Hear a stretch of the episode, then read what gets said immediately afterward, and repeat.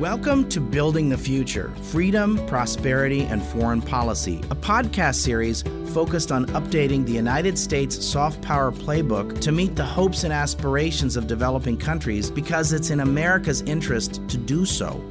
I'm Dan Runde, Senior Vice President at CSIS. There are a lot of global challenges out there, so let's get started. Hello and welcome back to another episode of Building the Future with Dan Runde. Today I'm joined by Ambassador Luigi Einaudi. He's the author of the book Learning Diplomacy and Oral History. Ambassador Einaudi is a retired U.S. diplomat and a member of the American Academy of Diplomacy. He had a remarkable 23 year career at the State Department. He was also later Assistant Secretary General of the OAS in 2000. He was Acting Secretary General from 2004 to 2005. Ambassador Einaudi has also served in the past as a distinguished visiting fellow at the Institute for National Strategic Studies at the National Defense University and has been on the board of the Woodrow Wilson International Center's Brazil Institute. He is a member of the Council of Foreign Relations. He has uh, navigated revolution and counter revolution in Central America. He worked closely with uh, former Secretary Henry Kissinger when he was Secretary of State. He dealt with an, any number of complex challenges on human rights issues. Ambassador Einaudi's dedication to diplomacy led him to serve as a special envoy, where he played a crucial role in ending the war between Ecuador and Peru in the 1990s. His book, Learning Diplomacy and Oral History, is a meticulously crafted account that provides a personal perspective on the pivotal conflicts shaping inter American relations during his time in public service. I enjoyed the book very much. I encourage people to go out and buy the book. It's called Learning Diplomacy by Ambassador Luigi Einaudi. I'm really happy to have Ambassador Einaudi today on my podcast. So, Ambassador Einaudi, before we start, I want to talk to you about Chappaqua. You spent a couple years of your life in Chappaqua. I grew up in Chappaqua. You didn't know this. No, I had no idea. I know. And so I grew up, I went to the Douglas Grafflin School, which was after your time, which was the elementary school. I went to the Robert Bell Middle School, which maybe at the time was maybe the only school. And then I went to the Horace Greeley High School, which was built in 1957. So, but you were there for several years in Chappaqua, if I'm not mistaken. We went there actually to escape uh, World War II. I can still remember one of my earliest memories is my father getting binoculars to go up on the roof of our apartment building in New York with the outlines of German airplanes that he was supposed to look out for. After that experience, what we did was we moved out to Chappaqua, figuring out that it was far enough out of town so that we wouldn't get bombed. Wow, that's amazing. What was the street address where you lived in Chappaqua? Do you remember? Kip Street. That's amazing. I'll have to go look that up. And what, what did you go to elementary school there? Yes, I did. Through the third grade there. And it was called Horace Greeley School. Only if I remember the classes that I went to were in one of those Quonset huts. Uh, I, I won't guarantee that that's an accurate memory. What years were that? This was in the 40s? Yeah, it would have been the mid 40s. Just one last thing. Would have been you would have gone down the hill. At the bottom of the hill was an old brick building. Maybe that's where you maybe went to school. It was probably built in the 1920s. That building. Yeah, that's probably about right. Or uh, I think, as I say, I think that I went in a to a temporary construct that may have been in part of its playground. First and second grade, I remember running out onto the field in the second grade with my chest out strutting. I was one of the big boys now. well, I had to start with that because you didn't know that we had this tie that we both spent part of our childhood in Chappaqua.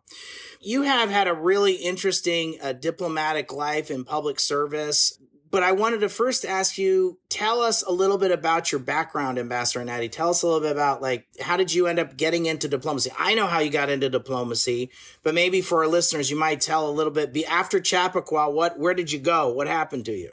We went to Ithaca, and uh, we stayed there until I got to be a teenager and a bit too uppity toward my father, and so I got packed off to prep school, and then I went from Exeter to Harvard, and uh, then from there to the National Student Association, all kinds of things, then back to Harvard for a PhD. in between, I was drafted into the U.S. Army. And I emphasize that because I am a great fan of the draft. And I wish that we had it back in the United States today because one of the things that bothers me is the loss of community, having our young men all go through the military service and get to know each other. I learned an enormous amount about my country, the United States, by going through basic training with a whole bunch of crazy kids like me, except that most of them had not gone to college. I even had one kid that was um, illiterate, which was against the rules to have him, and I would sit in his bunk at night working with him. No, it was an interesting experience. It turned me into a real American, that plus plus marrying my wife. But I guess the Cuban Revolution and our nitwitted response to it helped to drive me into international relations. I had already had a predisposition that way. Both my father and both of my grandfathers were professors, and they taught me that theories that don't fit facts are not good theories. I found that my life was interesting that didn't fit any theories.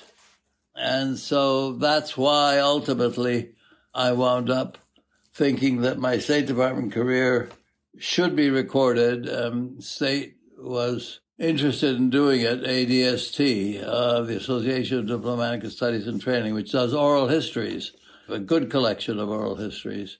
They did one of me, and it was a draft that hung around forever because I couldn't get to it. Then with COVID, I got to it. The result is this book. It was your COVID project. That's right. So you were, after getting your PhD, I think several of the formative experiences I read in your book was your time at the RAND Corporation, your involvement in this international student group where you got to know a lot of prominent young political leaders in Latin America. I was very struck by that and some of the travels that you did around the region as part of that. And, and you had some of those experiences informed your sort of your outlook. But I was hoping you might say, how did you end up at the State Department? How did you get there? Well, you know, at RAND, the way anywhere else, you got to earn a living. I was finding it harder and harder to earn a living at RAND. I had a team, a good team. I put together a team of of six people, and we had to sell our time to various government agencies. And the only people who had any real money to spend for research were the military, ARPA and the Air Force in particular. Well, the only people who were really interested in the work research I wanted to do were the State Department and the NSC, and they didn't have any money. so right. the net result is that I wound up uh, being dragged more and more into the uh, State Department network and wound up when when Kissinger became Secretary of State, things got shook up in the department and an opening came at the policy planning staff and that's where I wound up. So you ended up at policy planning and you were were you working on Latin American issues in the policy planning staff? Yes, I was. In fact, I really have made my career basically that, but there's a footnote or an exception to be made. My father's father was an economist who uh, became the first president of Italy after the war. I had first dose of exposure to foreign affairs in being aware of the role of the United States in Europe. We're always interested in the big issues in our family. The net result is I always worked in the State Department on Latin America, but I always kept a global perspective. And I always drag Latin America into the world scene because actually what's, what's interesting is that Latin Americans themselves didn't want to be kept in a small American front yard or backyard or wherever. They also were interested in the world scene. So, in a funny way, the Latin Americans and I were able to cooperate, figuring out how they and the United States fit together in ways that made more sense globally. And it also helped, of course, in my relations with secretaries of state and American presidents, none of whom were interested in Latin America, but all of whom were interested in the world. Tell me about you then ended up leaving the function at the policy planning staff and did something similar. You were sort of like, I'm not going to say, you were sort of the planning function for the Western Hemisphere Bureau for a long period of time. Tell us a little bit about that. What you went to another part of the State Department, and what was your role there? I had worked on Kissinger's planning staff, but I had never felt myself as a particularly partisan person. And I've always actually believed the old saying that politics should stop at the water's edge. So I wasn't really worried when the Democrats came into office. In 1976. That's right. But of course, they couldn't have cared less. They had their people to put in. And I found myself on the verge of going out into the street. And at that point, I was saved by the Career Foreign Service. Foreign Service officers who had seen me, my work, had asked me to come down and become the director of the planning office for the regional bureau. And I stayed there for the next 12 years and had really an enormous amount of work, but also an enormous amount of fun doing it because we had, it was the beginnings of the whole human rights experiment. Uh, we had Central America blow up. We had the Falklands War. We just had a tremendous number of issues and problems uh, that had to be dealt with, uh, including, of course, the Panama Canal treaties. You cover all these issues in very interesting detail in the book. And I encourage people to go get the book, Learning Diplomacy and Oral History by Ambassador Luigi Einaudi.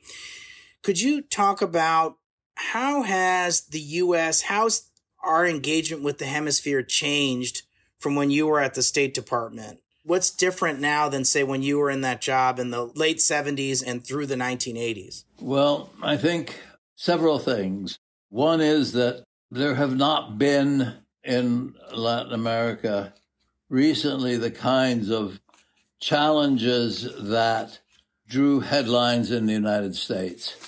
In other words, the attention that was generated by the Cuban Revolution the Cuban Missile Crisis, the Alliance for Progress, and all the rest has tended to disappear. The Central American wars, sort of proxy wars between us and the Russians, have also came to an end. And with them, I think a lot of American interests tended to disappear. So there's been a lot less interest in the region. That's one thing. Another big change is I think that foreign policy generally has taken less impact in terms of American politics and policy, and the Eastern establishment has been in a steady state of decline, which has meant that our policies are much more open, more, in a sense, democratic, but also there's been a great advance in keeping things secret, in lack of communication. I think the decline in belief in government uh, in the United States has been quite substantial. So it's always been hard to do foreign policy. I think it's becoming even harder today. So tell us about how did you end up becoming U.S. ambassador to the OAS? You'd been at the State Department for, by that time, I'm going to say, you know, from at least 15 years. How did you end up being asked to become ambassador to the OAS? Basically, because the Reagan policies in Central America had uh, come to a dead end when President Bush, the first Bush, was elected. He and Jim Baker decided that they needed to get out of there and find a way of ending our engagement in the Contra War in Nicaragua and just generally getting things on a more rational and normal basis. To do that, they chose in the first place a very able Democrat, a real Democrat, Bernie Aronson, to be the assistant secretary for the region, and then chose a bunch of other people. I was prominent among them who were known for having good connections in Latin America professionally, and therefore uh, had a chance of being able to help reorient policy and give policy some credibility. So I got to be named ambassador in spite of the fact that I had given no political contributions to anybody in spite of the fact that I was, if anything, a Democrat uh, in my political party registration, in which I told Baker, they said, well, they didn't care because they thought I was the best man for the job, which of course is uh, not exactly the way things have gone in recent years. What happened when you were asked to become ambassador to the OAS? What is the OAS and why is the OAS important? Many people who are listening to this podcast have maybe heard of the OAS, the Organization of American States, but may not know what it does or may have a negative perspective of the OAS. Would you tell our listeners a little bit like what is the OAS, why it's an important organization? I can remember one letter I got from a constituent in Kentucky who wanted to know how I could help him since I was running the Organization of American States and Kentucky was an American state, so why wasn't I helping him? no, I, I, think that skepticism is very much okay when it comes to the OAS, just as skepticism is uh, probably okay when it comes to the UN. In other words, these are international organizations of sovereign states that today are having a very real difficulty figuring out how to make the world work the OAS had a, couple of further bigger problems than the UN.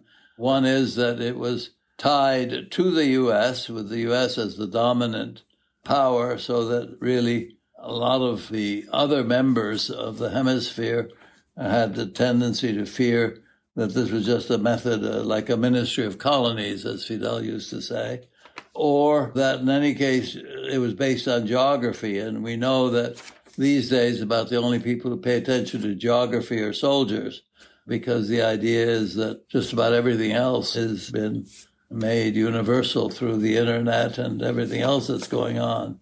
The reason why the OAS is interesting, uh, the way any international organization is interesting, is not necessarily that they can do very much, although, yes, specific agencies like the UN's, like on the World Health scene or the or food, you can make an argument that they're essential part of the international system.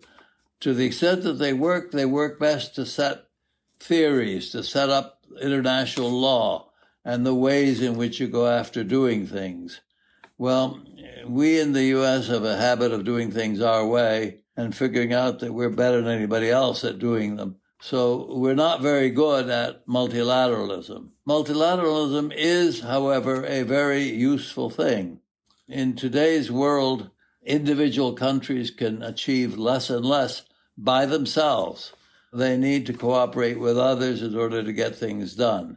That's one of our, I think, major failings in how we engage the outside world. We tend to engage in it bilaterally. We're a big guy. The other countries, compared to us, are mostly generally smaller or weaker. And therefore, we find it much easier to get along doing that without bothering to ask them too much. So places like the OAS and even the UN aren't really uh, at the center of, of policy, even though for some things, such as creating the frameworks that can be used for development or for international peacekeeping, they can be quite critical. I agree. So, talk about your time at the OAS and then afterwards, you were ambassador to the OAS, then you became a senior executive or a senior official as an assistant secretary general and then acting secretary general of the OAS. And then afterwards, you were asked to stay on as a special envoy as it related to the conflict between Peru and Ecuador. Tell us a little bit about what that was like. How did you get involved with the Peru and Ecuador conflict, and what was your role in that? The Peru Ecuador conflict it was the major achievement, really, of, of my career. This is a, a war that had been going off and on, actually, ever since the independence from Spain. It really didn't matter very much to anybody, even to Peru and Ecuador, back in the 19th century because where it was taking place was uh, way off in remote and largely unpopulated areas. But it had to do with undefined boundary lines. The area in conflict, which was quite wealthy in petroleum and gold and um, other raw materials, and was the size of France or Italy, a modern, normal European country in the Andes. It continued, it, it would flare up and then stop because people really didn't care that much, and the two militaries were probably the only ones who paid any attention to it.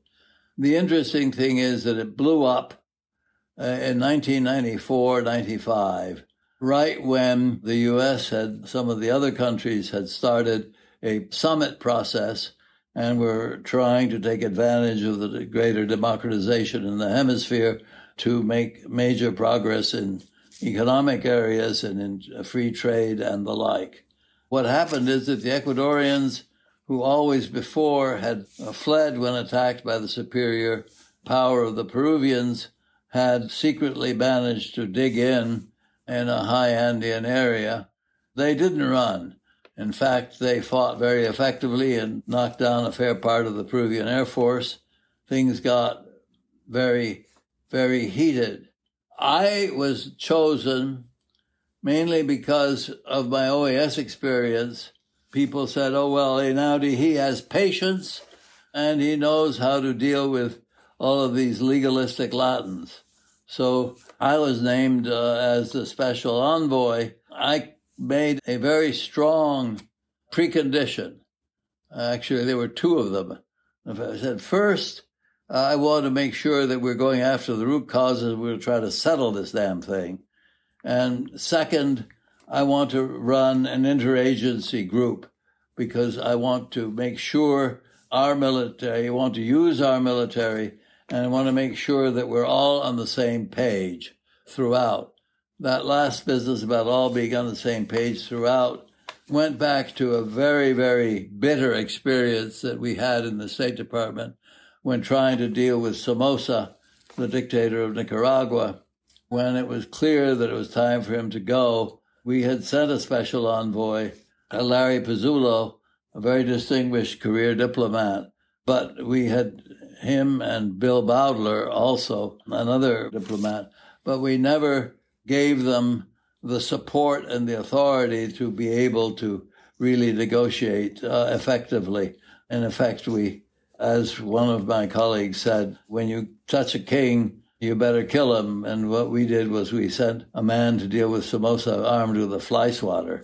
I was very aware that uh, if I was going to be able to succeed, I needed to be sure that I would have support when the time came. It took three years, and it took an enormous amount of work. I had, uh, as an ally, um, at the start, General McCaffrey, who was a four star American military hero.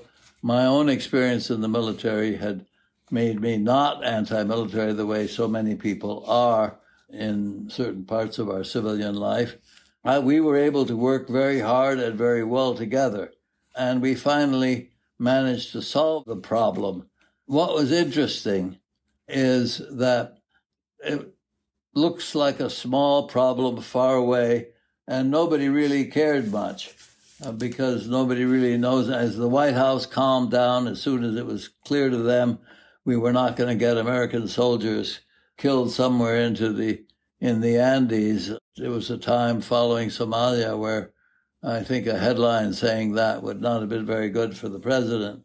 So we were able to achieve a major success. In fact, the 25th anniversary of the peace between Peru and Ecuador was two weeks ago, October 26th. I was invited down to help join the two presidents in celebrating it. I wasn't able to go for health reasons, but there is no doubt that it was very successful. If you give me a moment to say something about how that happened that matters today uh, as we look at today's very disturbing international scene. Whether you're talking about Ukraine and Russia or Israel Hamas, I'm going to talk about how it worked in Peru, Ecuador, and your imagination will have to fill in. The first rule here is very simply that it is the warring parties that are the ones who will have to live with the results of their war and their and of the peace and the imposition of the peace from the outside even if somebody could come in and impose it, would not last. The parties must be uh, brought to the forefront of the negotiations that are needed and that are going to be needed to achieve some sort of a settlement. Now, in this, the role of third parties will be critical. There were four different elements of this that showed up in Peru, Ecuador. The first is military. You have to stop the fighting, you have to separate the forces, and then you have to keep the ceasefire real, uh, keep them from starting up again. In Peru, Ecuador, just to give you the example, in this remote, high altitude area under jungle canopy, we sent in U.S., Argentine, Brazilian, and Chilean observers, a force made up of the four nations to separate the forces. They found 3,000 Ecuadorian special forces and 2,000 Peruvian special forces mixed up in about 60 units each, before, below, above, behind, around each other, not knowing where each other were, and in a position where even to get out, they'd have to fight their way out. It was an appalling situation, and you knew you had to have the military involved and do it profession, etc. Then, once you achieve a ceasefire of some sort, keep things on, then comes in the diplomatic side, and you have to show the patience to listen deeply and carefully to the two sides so that you can understand what their desires are and what their red lines are. Clearly, since they're fighting over something as bitterly as this, there are some things that one or the other is going to win and the other one is going to lose. So you have to encourage the development of elements that each side can claim as a victory and therefore will offset those on which they will not get what they want. In effect, Ecuador got maritime treaties and security that offset the fact that it did not get the land that it had been fighting for. And then the other role of the outsider is to be willing, if asked, to decide those points on which the parties cannot reach agreement. And this was fascinating because we got to the point where the two parties wanted to make peace, but they still could not agree on the land. But they agreed to ask us, the guarantors, the outside party, to tell them how to settle the land issue. And our presidents got together and they agreed on a certain formula. We agreed on getting the Peruvians and to accept it, Congresses to ratify it sight unseen, and the solution was arrived at. Then there was the economic issue, of course. You need resources as incentives to rebuild or develop. In all this, the key glue on how to deal with it is to use the law and the international community, from the rules engagement of the military and the observers to the principles guiding how you get to peace and the power networks uh, around the world to participate to guarantee the results of the peace and not leave it just simply as an orphan solution that will not last. And I'm going to give you one specific example just to end this. The issue is sovereignty. Sovereignty is our lifeblood. It is the thing that we all aspire for. We want to be sovereign, whether it's the old American revolutionary saying, don't tread on me or just leave me alone. The problem is that in today's world, that will not work. We are too interdependent, too mixed up. We need to cooperate with others just to be able to defend ourselves. So you need to be able to deal with sovereignty in new ways.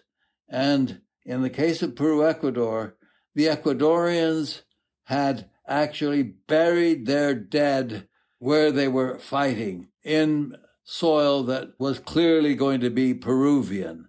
That was obviously a deal killer because you, you're not going to make a deal ask the Ecuadorian military to dig up its fighters and bring them home. You've got to find a way to honor them. When at the last minute things were breaking down precisely because of that simple thought, I had a simple, frustrated inspiration. I took a matchbox out of my pocket. I used to smoke like a Turk back in those days and threw it on the negotiating table. And I said, look at this. This is the size of what we're talking about, of where they're buried in that unknown, distant jungle. For God's sakes, let's figure out a way to deal with it. And the way that we figured out to deal with it was very simple. The land, that land was going to be sovereign Peruvian territory, but it was going to be Ecuadorian property, subject to a couple of conditions. It couldn't be used for military purposes. Peru could not expropriate it. Ecuador couldn't sell it. And on that basis, we got the peace because on that basis, Ecuador's military was able to keep the dignity of its dead uh, and the sacred recognition of the blood that they had shed. The example here is that sovereignty cannot be seen as a simple, absolute black and white in today's world. We have to learn, work around it to find solutions. And the way you do that, above all, is to show some respect and patience for the people involved, to listen and to take the time and to participate and contribute. Sorry, I got a little bit wound up there. That's okay, Ambassador. That's great. Let me ask you a related question. There is, as we're doing this podcast, increasing tension between Guyana and Venezuela. What if you were still at the OAS or you were asked by the State Department to play a role in trying to broker some kind of agreement between Venezuela and Guyana? What would you be doing about that? Well, in the first place, I think if I were at the State Department, I would check with the OAS and if I were at the OAS, I would say go check with the State Department and see if they have a stomach for getting involved. The point is that they have two very different sort of roles to play. The OAS to help to set the framework, the United States to help provide some of the diplomatic and economic and as needed technical support and oomph for the process. The key thing there would be a first further question would be what are the attitudes of the Venezuelan and Guyanese governments? Are they willing to accept help and uh, ask for help? Certainly, in the case of the OAS, the OAS will not move unless both governments ask for help. I think it's rather unlikely at this point that Venezuela which has a fraught relationship with the OAS as well as with the United States, would be very willing to engage the OAS. And I'm not sure where Guyana stands at this point. If I were asked by the United States or by one of the two countries, as actually I was but 15 years ago, I would say, well, the first thing to look at is what is your domestic situation and uh, who's going to be there to back us when we uh, sit down to actually trying to find some kind of a solution. As I suggested, in terms of the Peru Ecuador thing, or if you look at what's happening elsewhere in the bigger disputes, these things take time and commitment and patience and a lot of effort. And you can't, from the outside, start dictating or thinking that you have found the solution. Well, let's give them Crimea and uh, get back the Donbass, or let's let's accept this part of the West Bank and not that. Those decisions are basically for the parties to make. In the case of Venezuela and Guyana, uh, the question is the definition of their territorial waters, where wells could be dug, and one would need to also obviously involve the private companies that are uh, that are involved. But the whole point is that is itself a study that has to be undertaken very carefully by anybody who would try to solve this dispute. So, Ambassador, This is great. I really appreciate you taking the time to do this. I really enjoyed your book, Learning Diplomacy by Ambassador Luigi Einaudi. Thanks for your public service. Uh, I found the book fascinating. I found this conversation really interesting. I know my listeners will too. Thanks for doing this, and I hope to see you in person soon. Thank you very much. I appreciate it. If you enjoyed this podcast, check out our larger suite of CSIS podcasts from Into Africa, The Asia Chessboard, China Power, AIDS 2020, The Trade Guys, Smart Women, Smart Power, and more. You can listen to them all on major streaming platforms like iTunes and Spotify. Visit csis.org slash podcasts to see our full catalog